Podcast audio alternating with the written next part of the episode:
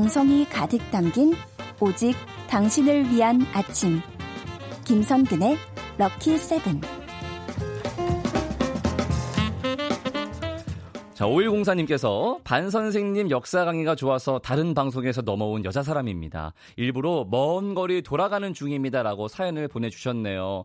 출근길이 멀어져도 길게 듣고 싶은 시간, 반주원의 들리는 역사. 한국사 강사 반주원 선생님 어서 오세요. 네, 안녕하세요. 아, 역시 선생님은 우리의 건강도 챙겨주시고 이렇게 아... 걸으면서 듣고 싶은 코너거든요. 네, 아 근데 이게 이렇게. 이제 멀어져도 길게 듣고 싶은 시간이건 건 너무 좋은데 음. 일부러 먼 거리를 돌아서 만약 운전을 하시는 거라면 제가 이 연료 낭비에 어... 네, 일조하게 될까봐 지구 환경을 파괴하고 좀, 계시네요. 네, 지금. 두려워지긴 하네요. 네. 도착하셔서 정차 후에 들어주시기를 네. 부탁을 드리겠고요. 정원님이 반쌤 말씀이 사람을 기다리게 만드시는 것 같아 좋아요. 오늘도 기다리고 있었어요 하셨습니다. 아, 이 말은 너무 좋으네요. 네. 그러니까 제가 하는 말이 누군가를 기다리게 만들어주는 말인 거잖아요. 그러니까요. 근데 거꾸로 이렇게 이제 글을 올려주시잖아요, 저한테. 음. 근데 이게 저에 대해서 생각을 해주시니까 이 글이 나오는 거잖아요. 그렇죠. 그러니까 누군가가 나를 위해서 시간을 내고 그걸 이렇게 글로 표현해 주는 게 아. 이게 세상 사람 마음 따뜻하게 하거든요.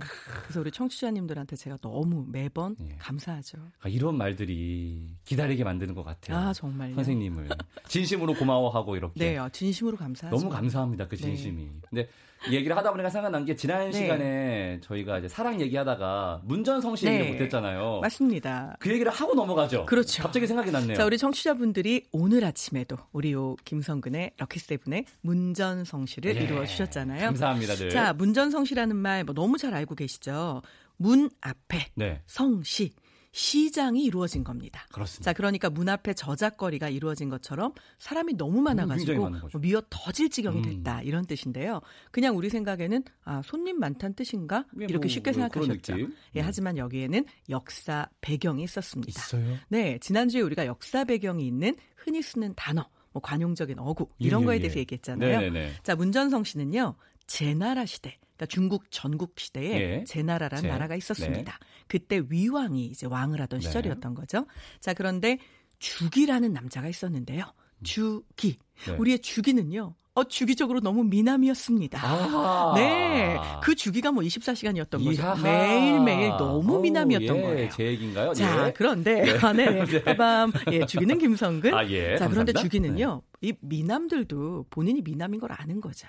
자, 그러다 보니 나보다 좀 더 미남은 없는 걸까? 이렇게 약간 경계심을 가지고 주변을 오, 보게 되잖아요. 세상에, 예. 네. 지금 우리 뿌디 표정이 딱 그 표정이네요. 예, 예, 예, 자, 그런데 보다 보니 아, 이게 웬일입니까? 있어요. 서공이라고 하는 어마무시한 미남이 있는 어, 이름도 겁니다. 멋있어. 네. 이름 잘생겼어요. 자, 그런데 우리 주기는요. 속으로 생각을 하죠. 누가 더 잘생겼을까? 그런데 생각을 해보니까 아무래도 서공이 더 잘생긴 것 같은 겁니다. 아하, 예. 그래서 주기는요. 아내에게 물어봅니다. 음. 여보, 누가 더 잘생겼어? 아니 본인 아내한테 물어보면 뻔한 답이죠. 예. 무슨 말씀이세요? 서공보다는 주기님 당신이 훨 낫죠. 이렇게 얘기를 한 겁니다. 아내니까. 안 믿어지죠. 그래서 그렇죠. 첩에게 물어봅니다. 네. 그대는 누가 더 잘생긴 것 같소? 아니 그럼 첩이 뭐라고 얘기를 합니까? 거기서 네 주기님 어, 비할 바가 없습니다 이렇게 얘기를 한 거죠. 네. 그리고 나서 그 다음에 본인 친구한테 또 물어봅니다. 에헤이. 누가 더 잘생겼게? 하지만 친구가 친구는 그건 뭔 말도 안 되는 소리냐? 당연히 네가 더 낫지. 음. 그리고 드디어 서공과 1대1로 독대를 하게 됩니다. 자, 그런데 서공이랑 독대를 한 우리의 주기. 뭐야, 아무리 봐도 객관적으로 이건 나보다 서공이 너무 잘생겼잖아? 이 대답에 도착을 하게 됩니다. 어, 뭐 자, 그리고 이제 혼자 고민하는 거죠. 네. 네. 왜 내 아내는 나한테 그렇게 말했을까? 왜 나의 첩은, 왜 나의 친구는 누가 봐도 내가 아니라 서공이 더 잘생겼는데 음. 왜 모두 나에게 잘생겼다고 했을까? 자, 답은 간단하죠. 그걸 몰라요? 네. 아내는 나를 사랑하니까. 그쵸. 첩은 나를 두려워해서. 음. 그리고 내 친구는 나에게 얻고자 하는 게 있어서 나를 찾아온 상태였으니까 아하. 그렇게 말을 했겠구나. 예. 그 뒤에 보통 사람 같으면 에이띠 이렇게 얘기를 했을 텐데요. 네. 우리의 주기는 달랐습니다. 음. 하물며 나처럼 평범한 사람도 자기 이득에 따라 이렇게 좋은 말만 해주는데 왕에게 이런 간언을 하는 신하들은 오죽할까. 음. 그래서 본인이 겪은 이 이야기를요 위왕에게 들려줍니다. 결국 제나라 위왕은 이 이야기를 듣고 크게 감복을 해서요. 지금부터 나에게 내 잘못과 부족함을 지적하는 자들에게 크게 상을 주겠 다으다으다으다으다으 이런 명을 내립니다. 오, 자, 그때부터 어떤 일이 벌어졌을까요? 아, 그러면은 그 나쁜 그, 그 왕이 이걸 잘못했다라고 얘기하려고 사람들이 바글바글 하게 모이게 되는 건가요? 이 포고문이 네. 나가자마자 왕에게 직간을 하려고 찾아오는 사람들로 대궐 앞은요. 그야말로 문전 성실을 아~ 이루게 된 거죠. 자, 결국은 이 상소문을 담당하는 관원들은요. 쏟아져 들어오는 말을 처리하느라고 밤낮 없이 야근을 했고요. 특근이요, 맞습니다. 예. 그런데 더 즐거운 건 1년이 지나고 제나라 위왕이 이 모든 간원들을 가급적 말되는 건 다 수용을 해줍니다. 음. 그런데 1년이 딱 지나고 나니까요. 더 이상 왕에게 이런 직원과 직관을 하는 사람이 눈에 띄게 줄어듭니다. 오. 이유는 더 이상 지적할 게 없어졌던 거죠. 있는 거네요. 맞습니다. 결국은 위 왕은요.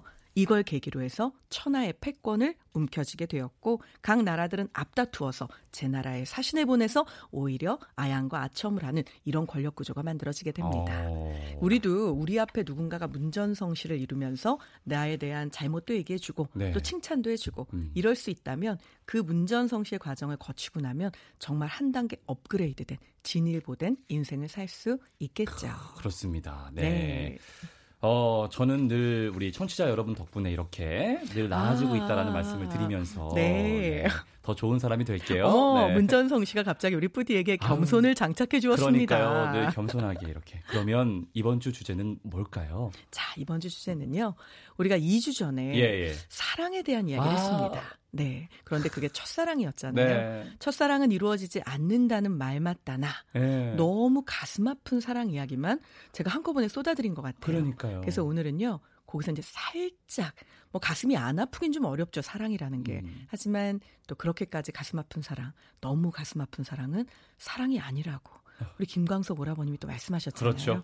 자, 그래서 오늘은 조금 다른 첫사랑 이야기 2 요걸 들려드릴까 합니다. 그러니까요. 그때 이제 뭐 막 예이츠나 막 네, 김소월이나 맞습니다. 막 산산이 부서질 일이면 그렇죠. 그런 거 해가지고 네. 너무 좀 슬펐는데 좀 네. 이제 이루어진 첫사랑 이야기, 행복한 첫사랑 이야기는 없어요? 자, 모든 행복한 첫사랑 언젠가는 또 이별할 순간이 오죠. 그게 이제 죽음으로 이별할 수도 있고, 예. 아 정말 백년해로를 한 다음에 또 이별을 하게 되는 순간이 올 수도 있잖아요. 네네네. 자, 마르크 샤갈에 대한 어, 샤갈, 이야기를 샤갈. 들려드릴까 네. 합니다. 자, 샤갈 하면 그림들이 막 떠오르는 분들 많이 있으실 네네. 거예요. 샤갈은요, 알고 계시는 것처럼 중력의 법칙을 벗어나서 사람들이 막 허공에 영혼처럼 음. 떠 있는데 누군가에게 키스하는 그림도 있고 색채가 또 굉장히 현란하잖아요. 네네. 자, 그런데 저도 잘 몰랐던 얘기였습니다. 이 샤갈은요, 이런 중력의 법칙을 벗어난 그림을 그린 그 안에 영원한 사랑에 대한 이념을 담아서 그렸다고 오. 합니다. 그리고 이런 그림들이 나올 수 있었던 그 원천에는요, 이 사람의 뮤즈이자 첫사랑이 있었던 아하. 거죠. 어, 근데 이름이요, 너무 첫사랑 같아요. 예. 벨라입니다. 어머 세상에. 자, 원래 이 벨, 벨라는 아름다운, 어여쁜, 매혹적인 뭐 이런 뜻이잖아요. 예. 자, 이 벨라. 그런데 이 벨라는요. 지금의 시선으로 보시면 안 됩니다. 자, 연도가 샤갈이 1887년에 태어났어요. 이때는 조혼을 하는 경우도 굉장히 많았기 때문에 예. 지금의 시각으로 무조건 아니 저런 미성년자를 근데 또 미성년자를 좋아한 거랑 미성년자를 유인 약취한 건 다른 얘기잖아요. 예, 예. 자, 우리의 샤갈은요. 한눈에 이 여인에게 빠져듭니다. 음. 사실 샤갈은 유태인이었어요. 그래서 이제 러시아에서도 이 유태인들은 또 조금 차별받는 부분이 음. 있었거든요. 그래서 당시에 예술 문화의 중심지는 사실상 이 상트페테르부르크였습니다. 네, 상트페테르부르크. 근데 이 네. 상트페테르부르크를 네. 함부로 들어갈 수가 없는 거죠. 아. 출입증이 있는 사람만 예술학교 입학이 됐습니다. 예, 예. 근데 아는 사람을 통해서 통해서 너무 어렵게 이제 거기 입학을 한 거예요. 오, 예. 그리고 나서 평생을 존경하는 이제 수많은 친구들 예술가들을 만나게 됐죠. 그리고 종종 고향 근처의 마을인 비테브루스크라는 곳에 가서 이제 시간을 보내게 되는데 여기서 첫눈에 빠져버린 벨라 로젠벨트를 만나게 됩니다. 예. 자, 그런데 이 벨라 로젠벨트 22살이 되던 해에 9살이나 어린 13살의 사실 소녀를 보게 된 거죠. 네. 근데 그 소녀를 보고 본인도 놀라울 정도로 그 소녀에게 빠져듭니다. 음. 그래서 이 당시에 처음 만나고 나서 뭐라고 얘기를 하냐면요. 나는 느꼈다.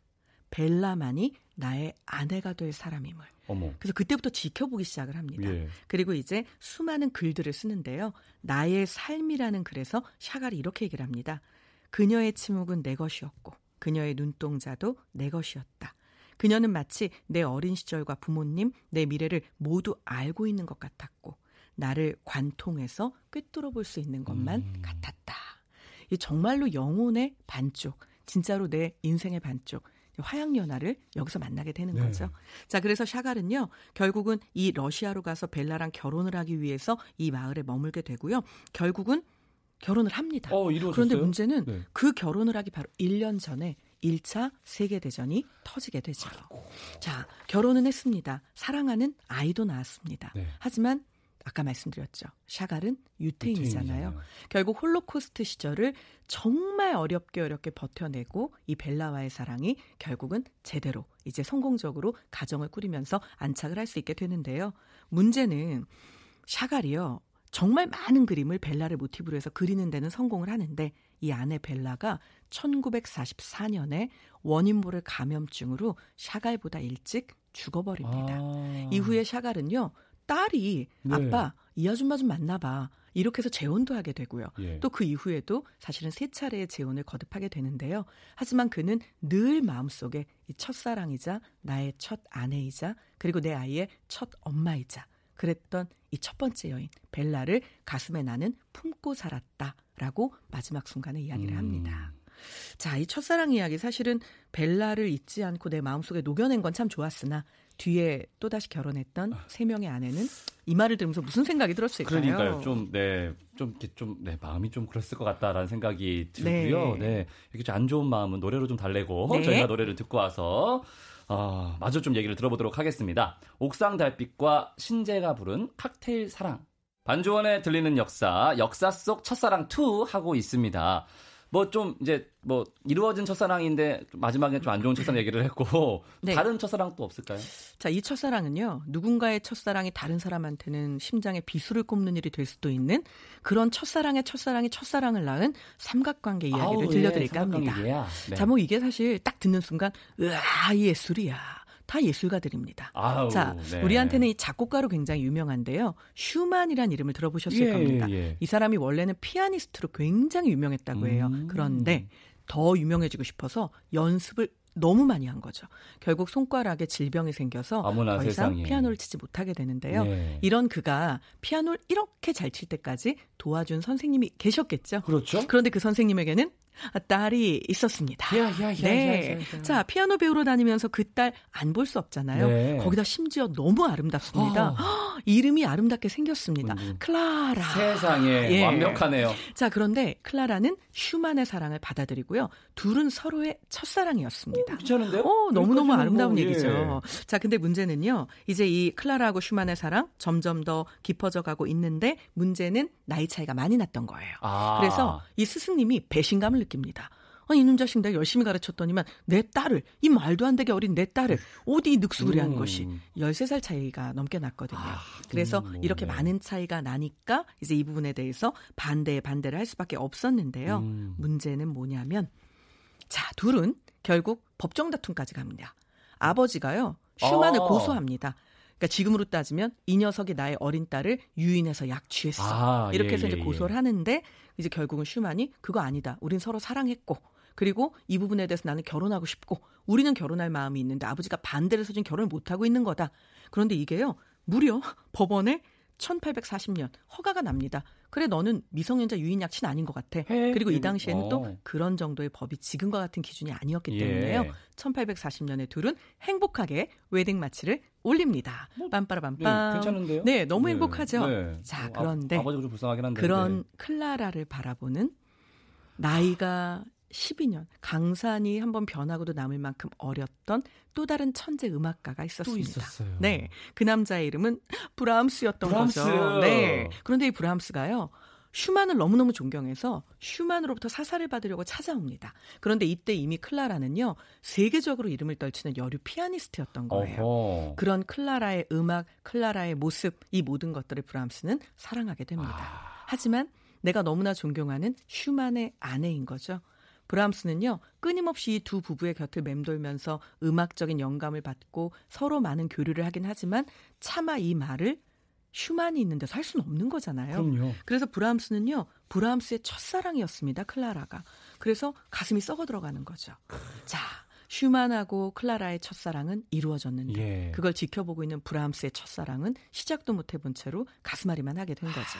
자, 그런데 문제는요. 슈만이 이제 여러 가지 일들을 겹치면서 결국 피아노를 더 이상 할 수 없는 거에 대한 좌절, 음. 생활고에서부터 오는 고통, 기타 등등 있었던 기존의 정신적 질환 이런 것들이 악화가 돼서요. 결국 정신병원에 들어가게 되는 일이 벌어집니다.